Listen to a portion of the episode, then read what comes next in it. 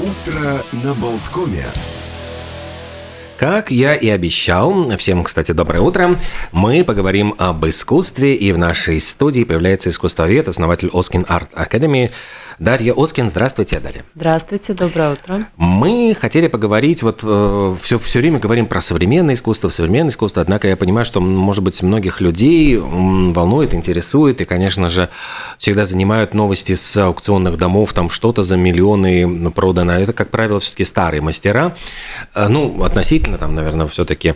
Но э, насколько если мы говорим вообще вот о мире искусства, вот какую долю от э, всевозможных арт-объектов, не знаю, произведений искусства составляют вот именно э, произведения художников, э, ну вот, я не знаю, там 16, 17, 18 веков, если мы не говорим вот уже о там, начале нашего времени?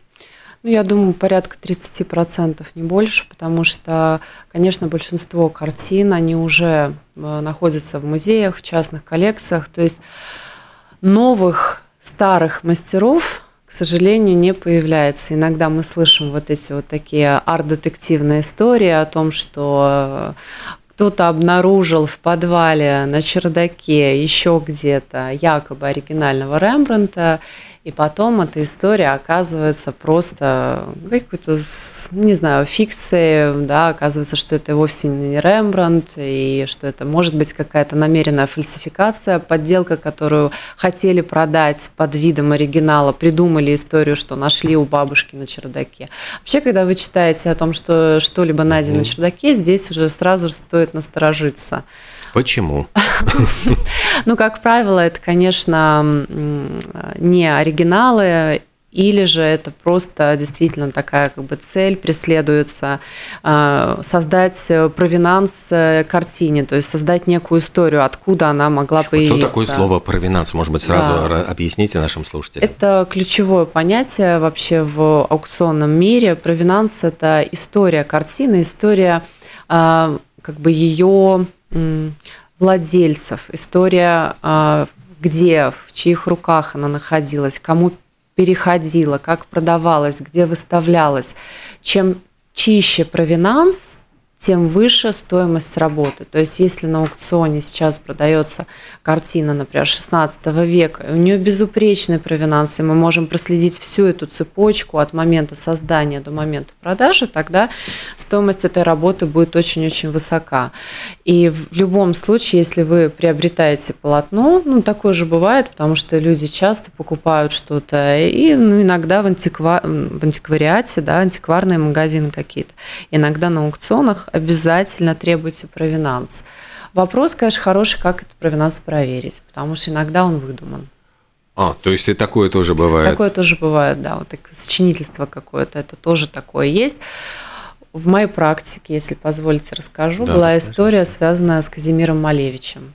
Ко мне вообще неоднократно обращались разного толка люди, которые говорили о том, что у них есть Рубенс, Рембрандт, Малевич, Кандинский и так далее. Вот. Обратилась дама с намерением продать Малевича, одну из его супрематических работ. И вроде бы у нее все хорошо по документации было, но не хватало как бы бумаги, где хранилась картина в течение там определенного шести месяцев. Вот не хватало бумаги, где она была полгода с такого-то вот такой, такой-то период. И мы эту бумагу найти не смогли. И нам отказали, нам отказал аукционный дом. Они э, просто сказали, что не будут принимать эту работу только по той причине, что вот все было собрано, но не хватало вот, вот этой бумажки. А как можно вот доказать, что действительно картина находилась во владении, ну, я не знаю, там каких, какой-то семьи или где-то вот она была? То есть ведь это же кто-то может сочинить. Э, ну, как правило, пытаются найти вот какие-то, скажем, записи архивные, да, пытаются. это работа, имущества, да, да опись имущества. Это именно архивные документы, если мы говорим о каких-то старых мастерах, да, 16-17 век. Пытаются найти вот эту вот эту семью или род, да, потому что, как правило, если картина там какого-то такого большого уровня, то это состоятельная семья, и вот до сих пор родственники существуют уже какое-то там поколение, да, и картина передается. То есть пытаются, конечно, вот таким образом действовать именно э, поиск документации в архивах, как правило, вот это основное, с чем работают. Потому что, ну, слова – это слова, да. Так, конечно, когда речь идет о, там, э, не знаю, 200 миллионов, 300 миллионов, ну, конечно, дураков нет. Э, замечательная была американская картина «Как украсть миллион». Там как раз была вот знаменитая фраза ну, одного из героев, это отец главной героини, который объясняет ей, он говорит, что Ван Гог за всю свою жизнь смог продать только одну картину, а я для увековечения его гения продал уже две. Э, ну, и все эти картины вот он рисовал сам. Кстати, вот сегодня, по-моему, день, когда Ван Гог пустил себе пулю в грудь в 1890 году, вот прямо вот через два дня он умер. Прям, ну, вот к разговору нашей сегодняшней mm-hmm. беседе, вот насколько, если мы говорим про, есть возможность доказать, там же, по-моему, в этой там специально говорили о том, что в этой картине даже шла речь о том, что можно э, просветить рентгеном, можно там посмотреть э, эм, возраст картины. То есть это, разве это, вот если мы говорим о старых мастерах, это не является сразу доказательством, что вот картина старая или это новодел? Да, это сейчас самый эффективный метод, такая вот э, именно именно анализ эм, химической картины. Да? Но есть несколько способов. Во-первых, сначала просматр... картину смотрят под микроскопом, да? потом ее просвечивают. Есть ультрафиолет, есть инфракрасное излучение, есть рентген. И на каждом этапе можно выявить, новодел или нет, потому что каждый этап показывает, допустим, есть ли какой-то синтетический пигмент э, в работе. Можно посмотреть, просветить, есть ли какой-то предварительный набросок э, карандашом. Э, но самое эффективное это, как, это именно химический анализ, когда пигмент краски берут на пробу. И, а, и тут достоверно 99% могут сказать, какого возраста эта краска. Да, то есть сейчас э, с подделками стало как-то вот опять же, стал получше, потому что я имею в том плане, что борется, борется с этим. Например, Сотбис в 2016 году, это Сотбис самый большой аукционный дом, есть два конкурента, Сотбис и Кристис исторически так сложилось. И вот они э, купили лабораторию Орион, Орион так она называется, в Массачусетсе, и она, эта лаборатория занимается как раз-таки э, ну, выявлением подделок. И вот у них э, по химическому анализу там самая сильная команда работает, и в целом это помогает. Но Э, в мире совершается огромное количество сделок, связанных с искусством ежедневно. И не все картины могут, это очень дорого, привозить в лабораторию и проверять вот так вот на такой хорошей аппаратуре, где сидят профессионалы, там уже 20-30 лет работающие. Да? Вот, поэтому большинство, конечно, э, запрашивают экспертизу такую, скажем так, искусствоведческую. Mm. И тут, и тут тоже мы сталкиваемся с человеческим фактором. Конечно, э, экспертизу, вот, например, ко мне обращаются, говорят, вот у меня есть Айвазовский, можешь посмотреть. Я могу посмотреть и в личном разговоре просто тебе сказать, что я думаю. Но чтобы я написала экспертизу, мне таких полномочий на это, мне таких прав, потому что я не занималась изучением Айвазовского 30 лет. Эксперт – это тот человек, который на протяжении всей своей э, карьеры, жизни профессии изучает конкретного художника или конкретный период. И он написал книги, монографии о жизни этого творчества художника, да, то есть только к такому человеку можно обращаться. А какие-то непонятные шарлатаны, которые там, ну, им, они что угодно могут написать, угу. и с них взятки гладкие, так сказать, да, то есть надо очень внимательно выбирать эксперта, если что. Ну вот искусствоведческая история, она более основана, знаете, на интуиции, на чуйке. Это метафизические понятия. Вот, и человек может ошибиться, человека можно подкупить за очень большие деньги. Он напишет о том, что да, это оригинал. Вот такое тоже бывает. Но ведь он тогда пострадает, его репутация, если пострадает. выяснится. Пострадает. Сразу страдает. И у меня тоже был такой случай, ко мне обратилась дама, которая хотела продать э, скульптуру Константина Бранкузи. Это скульптор румынского происхождения, который работал в Париже, э, знал того же Пикассо. Вот, сейчас э, в центре Помпиду в Париже очень классная такая стеклянная пристройка к музею, и там вот скульптуры Бранкузи показаны. Мне он очень нравится, такой у него стиль немножко примитивный, архаичный.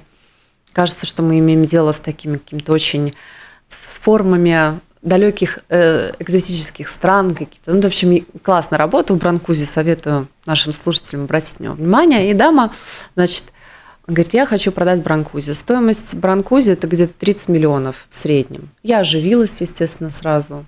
Думаю, какая хорошая история. Mm-hmm. Вот, оказалось, а, значит, что существует в мире один единственный человек, эксперт, который может дать заключение, бронкузи это или не бронкузи.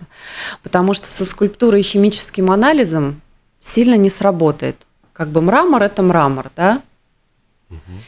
Вот. И, соответственно, я начала искать этого человека. Оказалось, что он уже в преклонном возрасте. Я на тот момент жила в Вене. И мне сказал его ассистент, оказалось, что он был преподавателем в университете, и, в общем, ассистент сказал, я не знаю, он вышел на пенсию, куда-то уехал. Я, я не знаю, следы его терять. Я всеми немыс- мыслями, немыслимыми усилиями нашла его, ну, как бы нашла какой-то след, и след привел меня в Германию. Вот. Ну и, в общем, э, там я нашла человека, который с ним общался, и человек сказал, слушайте, он больше не консультирует, к нему нельзя обратиться. Я говорю, ну он единственный в мире, кому же мне еще обращаться?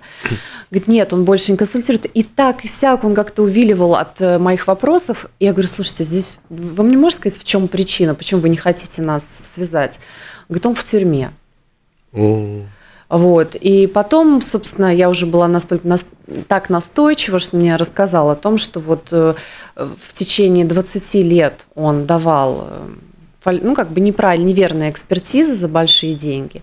И за ним очень давно наблюдали. И в какой-то момент все сложилось так, что его взяли.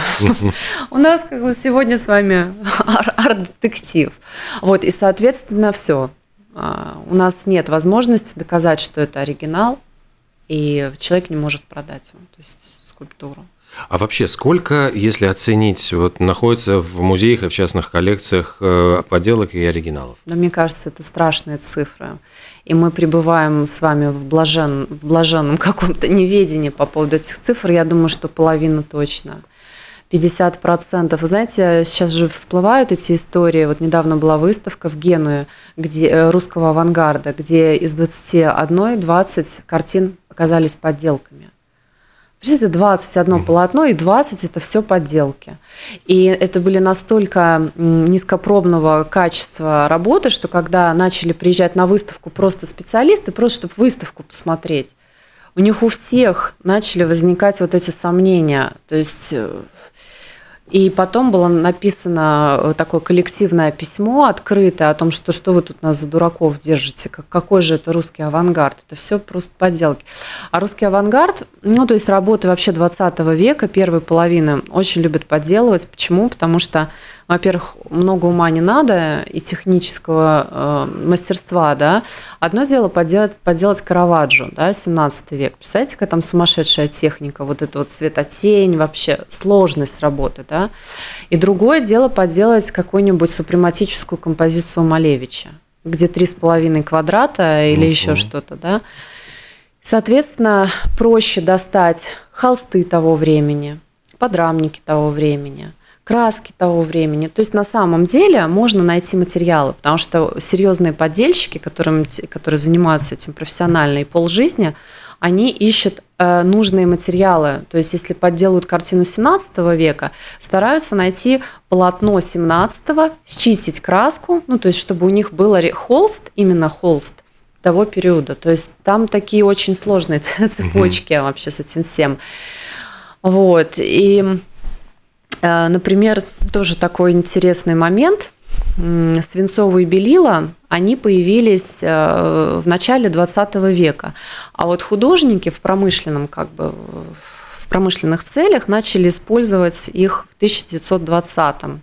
И, соответственно, вот по этому нюансу взяв пигмент на анализ, да, и обнаружив там свинцовые белила, а картина какого-то определенного года, можно проследить, когда вообще сами белила появились, да, когда начали использоваться, и таки, таким образом, то есть сравнительный такой анализ проводить.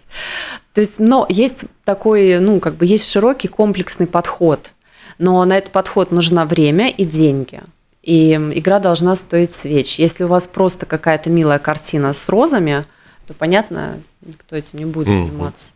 А в какой, в какой период создавались подделки? Вот когда, и, ну, то есть они, я понимаю, создаются и сейчас, но э, вот если проследить, вот э, сколько подделок с, современности и сколько подделок, может быть, создавалось там, не знаю, с 50-х, 60-х, когда начали вообще подделывать картины? Вообще подделывать начали в эпоху Ренессанса, в 16 веке, да.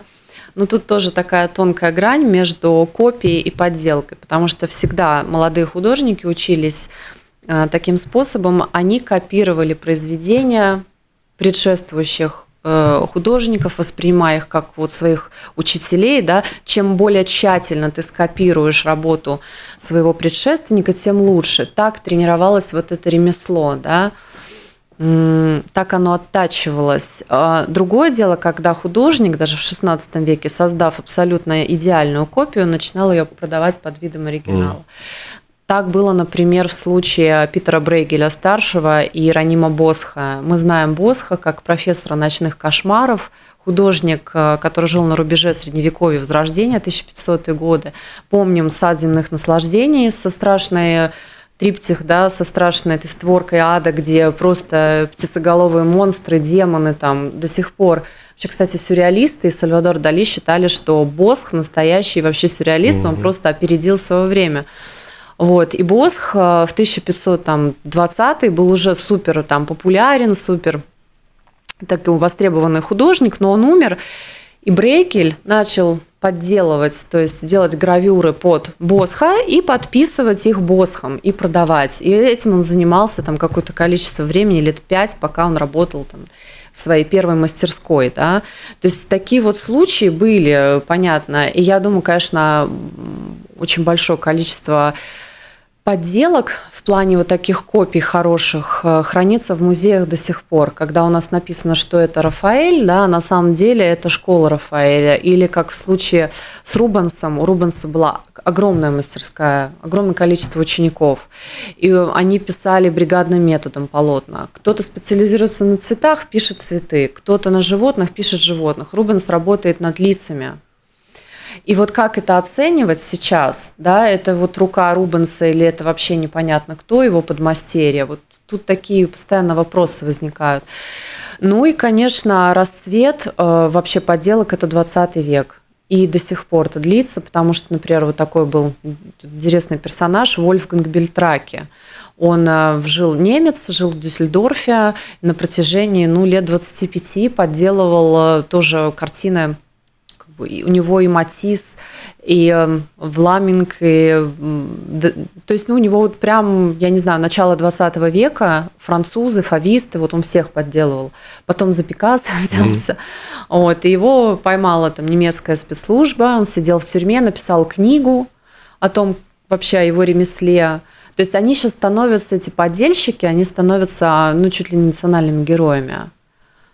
Они делают из этого историю у меня сразу возникает такой философский вопрос. А может быть, э, какая, собственно говоря, разница? Вот не является ли это каким-то эстетским излишеством, э, чья рука рисовала эту картину, потому что, э, ну вот, э, я не помню, в какой комедии это был вот, ну, чем-то напоминает даже вот чеховский рассказ, когда собачка вот, или, вы помните, вот, когда городовой, ему кого-то покусала собачка, он там ее там забить, ее там просто утопить, а вдруг выясняется, что собачка принадлежит кому-то, ну, ну, говорит, ну, так как могла вообще эта собачка покусать, да вы что? И вот где-то я видел в комедии, когда что-то вот все время меняется, один и тот же искусствовед говорит, вот посмотрите, вы видите, это же рука мастера, там потом выясняется, что это подел. Ну, сразу же понятно, ну, мазня какая-то, но это, ну, что это такое?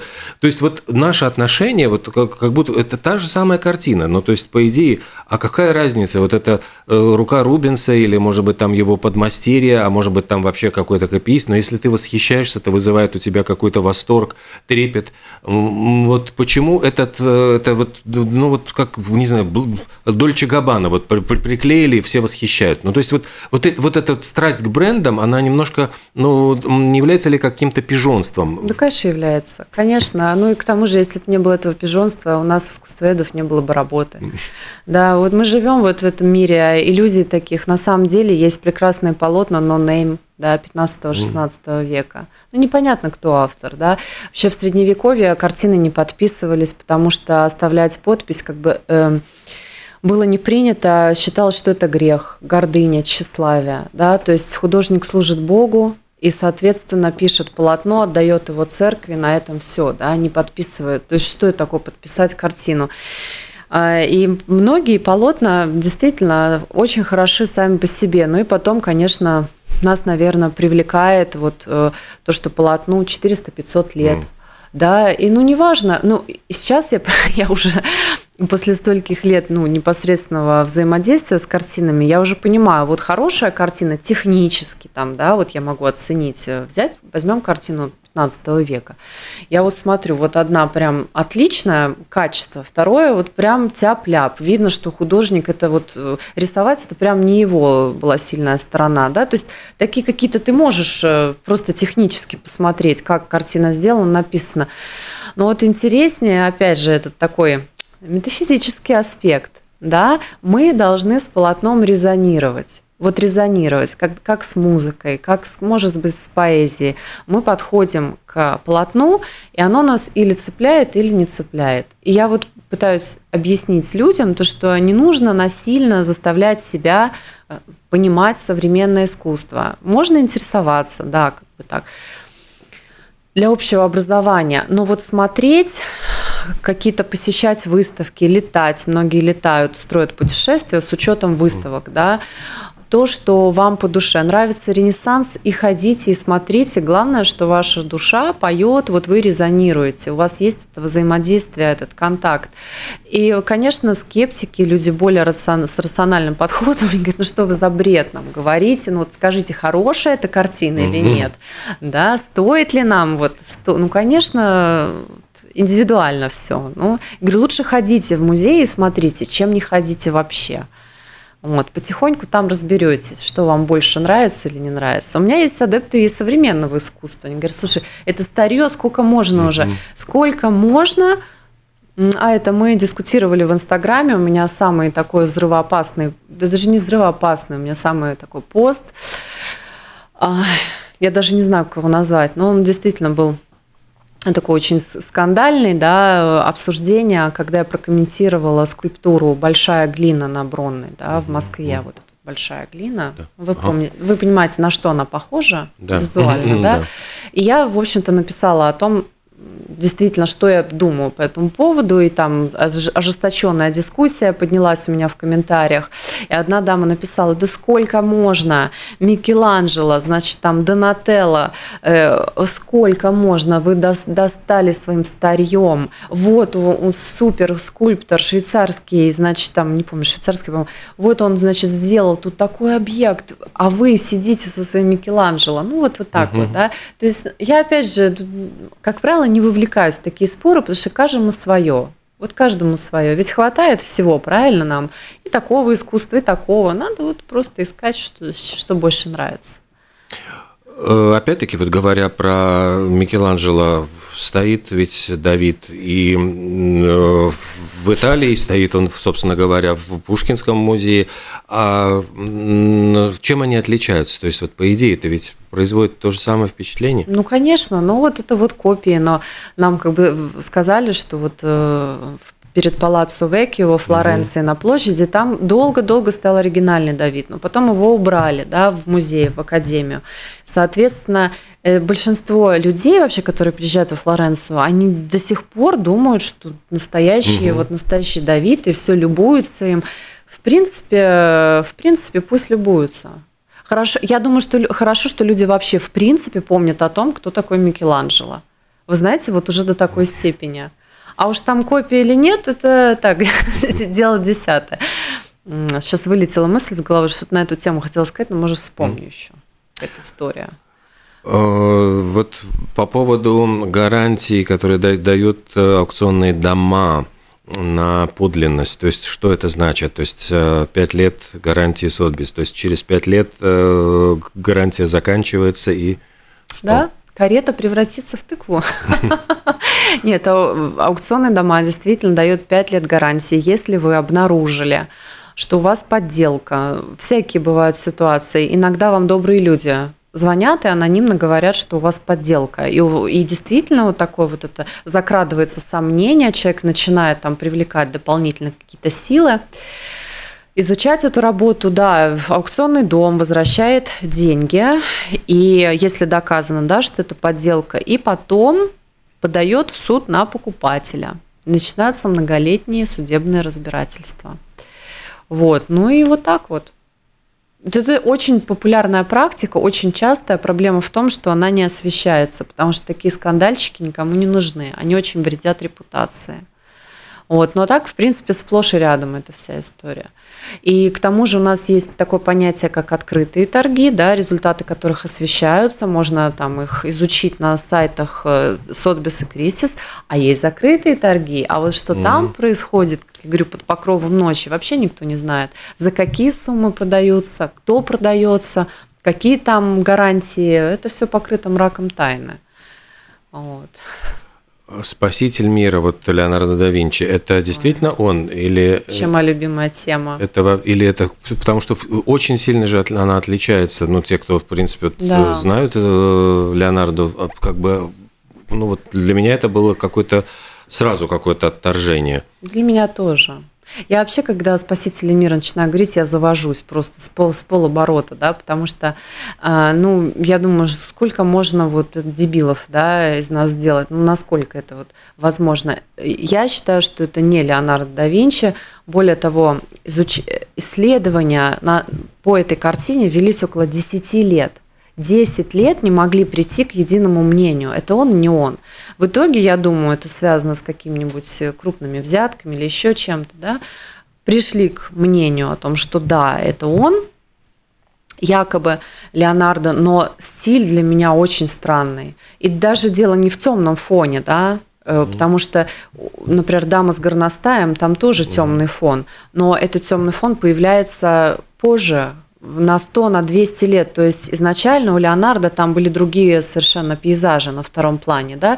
То есть по каким причинам закрашивается фон, это тоже там, могут быть разные. Вплоть до того, что новому владельцу картины просто не нравится пейзаж, он просит его закрасить. Да? То есть это все вот последующие такие изменения.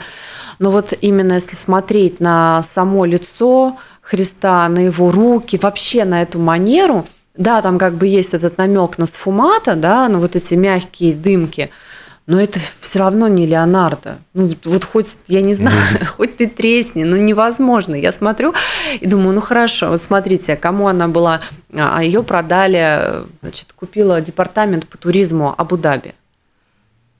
Понимаете? Ну да, которые собираются, ну или они, они уже, уже открыли уже открыли, Лувр, да. они открыли угу. свой собственный Лувр, и понятно, что здесь такая опять многоходовка, потому что им нужны, им нужен свой Леонардо. Как в Париже есть свой Лувр Мона Лиза, икона, им нужен свой Леонардо потому что они сейчас просто, это, это самая развивающаяся вообще, одна из самых развивающихся стран, они поднимают репутацию, престиж, им это политический такой ход.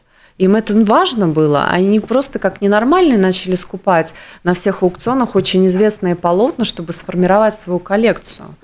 И, или, например, азиаты тоже, китайцы и японцы. Вообще, в принципе, в Лондоне китайцы и японцы покупают на торгах. Вот Э, увозят это все к себе, тоже пополняют коллекции. То есть, э, ну, как-то с этим спасителем, не, я думаю, что это не Леонард. Очень интересная действительно тенденция, что если раньше э, как раз-таки вот из колонии ввезли в культурные центры произведения искусства, то сейчас вот обратный процесс, как раз-таки бывшие колонии, разбогатев, mm-hmm. начинают скупать и уже европейское искусство и увозить его к себе. Я думаю, что вообще у нас вот эти мировые центры поменяются вообще, вот как бы эта геополитика, она будет другой в конечном итоге, вот эти центры. И вот нужно смотреть, куда ветер дует даже по тому, как продаются вот эти живописные коллекции и куда они уезжают, в какие страны. И русские, например, сейчас уже так не покупают. Это не тенденция там последних трех лет, а это вообще в принципе русские уходят, уходят с этого рынка постепенно. А вот еще одна, наверное, большая такая тема – это гибель картин, вообще произведений искусства. да. Ведь они, с течением многих лет постепенно вот этот круг э, произведения искусства, он только может сужаться, потому что постоянно ведь во, ну, во время там, Первой и Второй мировой войны сколько было разбомблено, там Дрезден бомбили, там практически угу. очень много произведений искусства погибло, едва не взорвали вот нацисты там просто свои все, все запасы произведений искусства. Вот что остаются многие произведения только на каких-то фотографиях или копиях. Э, этот процесс ведь тоже, он, э, наверное, поднимает ценность э, вот старого искусства, потому что его создать заново невозможно. Да, невозможно. Невозможно, конечно. И вот с этим связаны тоже некоторые такие истории в духе Дэна Брауна. Например, во Флоренции в Палаццо Веккио, да, самый главный у них дворец, как бы муниципальный, где заседал у них вот э, старейшины, да, у них есть зал 500, и там э, большая довольно, там стены расписаны фресками, и есть крупная фреска Джорджо Вазари, он вообще, в принципе, первый искусствовед, он написал жизнеописание великих художников, там, зодчих, и он оформил фреской одну из стен. И вот считается, что под этой фреской хранится оригинал э, Микеланджело. То есть Микеланджело и Леонардо работали в XVI веке над оформлением этого дворца. У них была такой, такая битва между собой и как бы ничего не сохранилось, остались картоны, да, который вот картон, который создал Рафаэль, потом скопировал Рубенс, он называется «Битва при Ангиаре». Очень красивый рисунок, все. И вот мы понимаем, что была вот эта масштабная, многофигурная, сложная, очень красивая работа, она до нас дошла вот в этих картонах, вот, и сейчас э, все больше исследований, что вот на стене в Палаццо Веккио, мол, Вазари так любил э, как бы вот и Микеланджело, и Леонардо, вот он так их любил, что он не мог уничтожить фреску. Да, и вот что он поверх в общем-то, спрятал, mm да, и там что-то простукивают, как-то изучают, пытаются вот э, найти. Там еще есть такой как бы фрагмент войска, э, и у одного из всадников такое что-то типа как, э, не знаю, вымпел, и там написано на нем «Кичерка Трова», кто ищет, тот обрящет, кто ищет, тот найдет. И говорит, вот здесь, вот здесь нужно все это разрушить, вот здесь вот точно спрятана эта фреска, вот у нас, посмотрите, какой картон красивый, ну вот сто процентов здесь это нужно искать, да. Это у Дэна Брауна тоже что-то mm. такое было. Да, да, да. А нельзя просто попытаться рентгеном посмотреть, если там что-то... Что-то не получается. Я думаю, если бы могли, они бы уже посмотрели. А может быть, им это выгодно, они привлекают толпы mm. туристов, а, туристы там бродят, мечтают, да, как после выходов там романов Дэна Брауна, люди просто как сумасшедшие ходили там по Флоренции, искали, да, там условно по его каким-то местам описанным в книге. Все, все время тоже нужно смотреть, что и кому выгодно, потому что мы живем вот в таком мире, иногда как обыватели в мире иллюзий, да, нам кажется, что везде оригиналы угу. и так далее, там, но вот мы уже говорили о том, что да, гораздо проще подделывать, вот, условно говоря, черный квадрат, квадрат Малевича, тут вроде большого ума не надо, а э, вот многофигурные композиции вот мастеров прошлого, титанов Возрождения, ведь они до сих пор вдохновляют даже и кинематографию. Там каждая картина – это практически это фильм снятый, то есть mm-hmm. где необходимо рассказать сюжет, где должны карти... Э, эти э, фигуры каждая что-то значить, и там символика в каждом mm-hmm. жесте, в каждом маленьком предмете, это все рассказывает. То есть там ведь художник придумывал практически вот как снимал кино. Ну, то есть вот недаром э, кинематографисты ходят, вдохновляются и там можно и у Звягинцева, и у Тарковского, там, ну вот, и там, господи, у американских художников mm-hmm. видеть массу отсылок именно к к открытиям художников, которые вот именно позы, жесты, композиции, затем они просто вот становятся стандартом, который копируется. Ну да, так и есть. И вообще художники Возрождения, у них были такие достаточно сложные книги. В нашем понимании это что, что-то типа визуальных энциклопедий, где точно описывались какие-то предметы, их символика. Там, например, нарисован лавровый венок и написано значение лаврового венка. Там нарисовано, не знаю, какой-то еще там, вот, например, в христианской символике там всегда белый цветок, да, это символ невинности, непорочности Девы Марии, поэтому возле нее всегда там какие-то, например, белые розы или белые лилии, да, то есть описаны вот такие огромные энциклопедии, да, на, ориентируясь на которые художник наполнял дополнительными смыслами картины. Вот, но тут тоже нужно было как бы не перемудрить, потому что, в общем-то, две категории людей заказывали картины. Э, две вообще, даже не то, что людей, ну да, Одни люди – это светское, светское общество, да, которые просто для себя, для украшения своих домов заказывали работы. И другая часть, другие заказчики – это церковь. Соответственно, если работаем с церковью, то все должно быть э, предельно понятно. Картины – это Библия для неграмотных. То есть все, заходя в церковь, э, любой прихожанин, э, там, не знаю, крестьянин, глядя на то, что его окружает, он должен был понимать, что происходит. Это Библия для неграмотных. С работами для светских заказчиков все сложнее. Там у нас уже есть еще какие-то дополнительные смыслы, там э, двойное дно, еще что-то, какие-то э, любовные связи, да, спрятаны. Вот, например, в, том же, в той же работе «Дама с горностаем» Леонардо, да, там на этом портрете дама нам известна, Чичилия Галерани, да, если не ошибаюсь, она была очень такой светской дамой. В Милане у нее был свой салон. Она проводила там литературные, философские, поэтические беседы. Вот у нее вот этот типа горностай. Хотя до сих пор спорят, что это за зверушка, да. И тут начинаются у нас такие истории в духе, а почему горностай? А, она, может быть, потому что ее любовник, который заказал картину, миланский герцог Людовика Сфорца, может быть, потому что он состоял в ордене горностая, а он состоял, в, такой был закрытый орден, и он даже включил это животное в свой герб. То есть, может быть, здесь в картине отсылка к их любовной связи, а почему это она его в руках держит? А может, потому что она не имеет на него влияния? Вот у нее как послушный зверек сидит в руках. А почему это у нее здесь разрез на рукаве платья?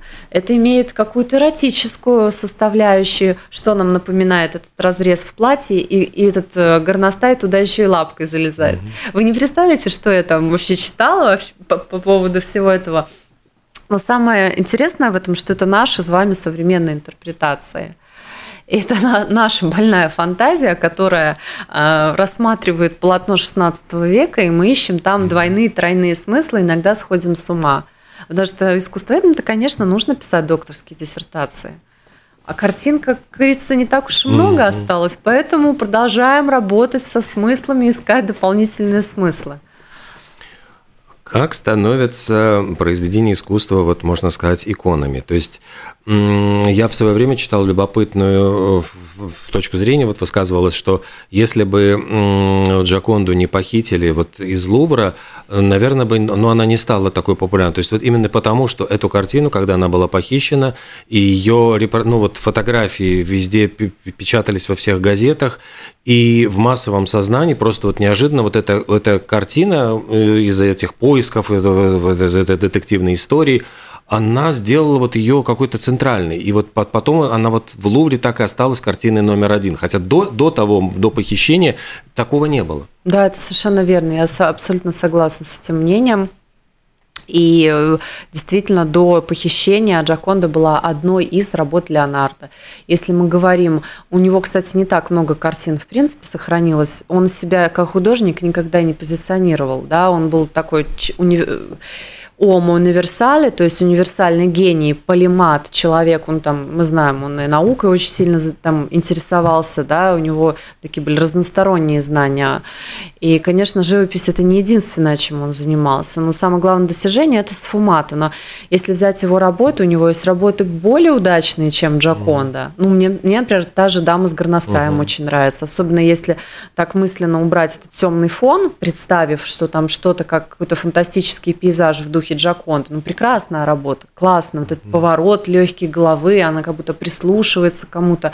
Очень такая работа. Ну, и Джаконду потом а, романтизировали писатели 19 века. И вот, наверное, такой был Теофиль Готье. Он говорил, о боже, улыбка ее, как сфинкс загадочный. Она преследует свою жертву. Куда бы ты ни пошел, она смотрит на тебя, это хищница и так далее. Какие-то еще проекции там а, на эту Джаконду несчастную. Вот. Ну, там, что она больна, что у нее нет зубов, что она сумасшедшая, там, что это автопортрет Леонардо. И так далее. Вообще людей просто привлекает все таинственное, мистическое, вот эти все истории, что зашифровал Леонардо в своих кодексах, а что это значит, что людям просто свойственно человеческой природе вот такие вот загадки. А как картины становятся иконами? Ну вот э, во многом, да, с Джакондой произошел вот этот случай в медиа, да, вы правы, там ее очень растиражировали, изображения, там пропал шедевр из Лувра. Вот. А так уже это, это всегда происходит с течением времени. То есть э, всегда нужно немножко подождать. Да? При, при как бы жизни картина, ну, иконой не становится. Может быть, художник успешным, популярным, там вот и тот же Рубенс, да, самый яркий пример. Но вот чтобы это вот стало иконой, должно пройти время. И какие обстоятельства, ну, самые разные бывают. Иногда, например, у художника очень мало картин, и вот все его картины за счет того, что их мало осталось, вот они вот считаются каким-то вот уникальным объектом. Ну, как с Вермеером, ну, да? да, например, у Вермеера мало картин там. Или поздние картины Рембранта, самые прекрасные, вот эти «Возвращения блудного угу. сына», да. они такие темные, очень интересные. Да. Насыщенные, да, там какой-то особенный свет. Ну, в общем, по-всякому. По-всякому. Действительно, это вот такая очень удивительная, интересная тема, которую можно развивать и развивать. То есть, подводя, может быть, уже итоги нашего сегодняшнего разговора, а действительно ли возможно найти вот какие-то редкие картины, ну, то есть, насколько велика вероятность того, что еще мы можем найти шедевры вот каких-то известных мастеров, э, в, которые до, до сих пор вот были неизвестны? Ну, конечно, такая вероятность, ну, возможно. Ну, это, это зависит от региона, да, в котором человек живет, зависит от семьи. Но я очень скептически отношусь ко всем этим историям, да, с чердаками, подвалами или каким-то наследством. Это все как-то так, ну, не представляется мне а, правдой. Конечно, вероятность есть. Особенно люди любят пребывать в такой, знаете, с таким настроением, например, идут на антикварный рынок, mm-hmm. да, ищут там картины, думают, ну вот сейчас я найду этот э, шедевр, какой-то вот, вот буквально откопаю из груды хлама, и окажется, что вот он там стоит, и я обеспечу себя, своих детей до конца жизни. Но это то же самое, что надеяться выиграть в лотерею. Вот mm-hmm. э, как бы такой момент. Конечно, если ты в профессии, если ты всю жизнь там этим занимаешься, э, например, например, ты искусствовед или художник, ты прям целенаправленно ищешь шедевры, да, знаешь, где искать, вот эти же антикварные рынки, может быть, что-то и найдется. Да, но угу. вот так вот, чтобы просто обыватель вдруг что-то там, я не помню, где это было в Тулузе, что-то затопило подвал, в общем, какой-то там откоп, что-то откопали, копали и нашли, в общем, шедевр Караваджо бред mm какой-то, ну вообще там. Или на Сицилии тоже украли уже давным-давно до сих пор ищут работу Караваджо, думают, что это дело рук мафии. И там начали говорить, ее сожрали там свиньи, э, э, этот холст уже давно он сгнил, тут-тут-тут. Я думаю, он спокойно висит у кого-нибудь дома, этот шедевр, да, уже очень много mm лет. И, и все. Вот эти какие-то такие темные истории, знаете, вокруг да около. Ну, без них э, было бы скучно, что там говорить. Ну, а я надеюсь, что мы еще успеем поговорить. Действительно, вот э, продолжим наши беседы по искусству. Э, Дарья Оскин сегодня была в нашей студии, искусствовед и основатель Оскин Арт Академи. Спасибо большое за интересную беседу и до новых встреч. Спасибо. Эфире. До новых встреч.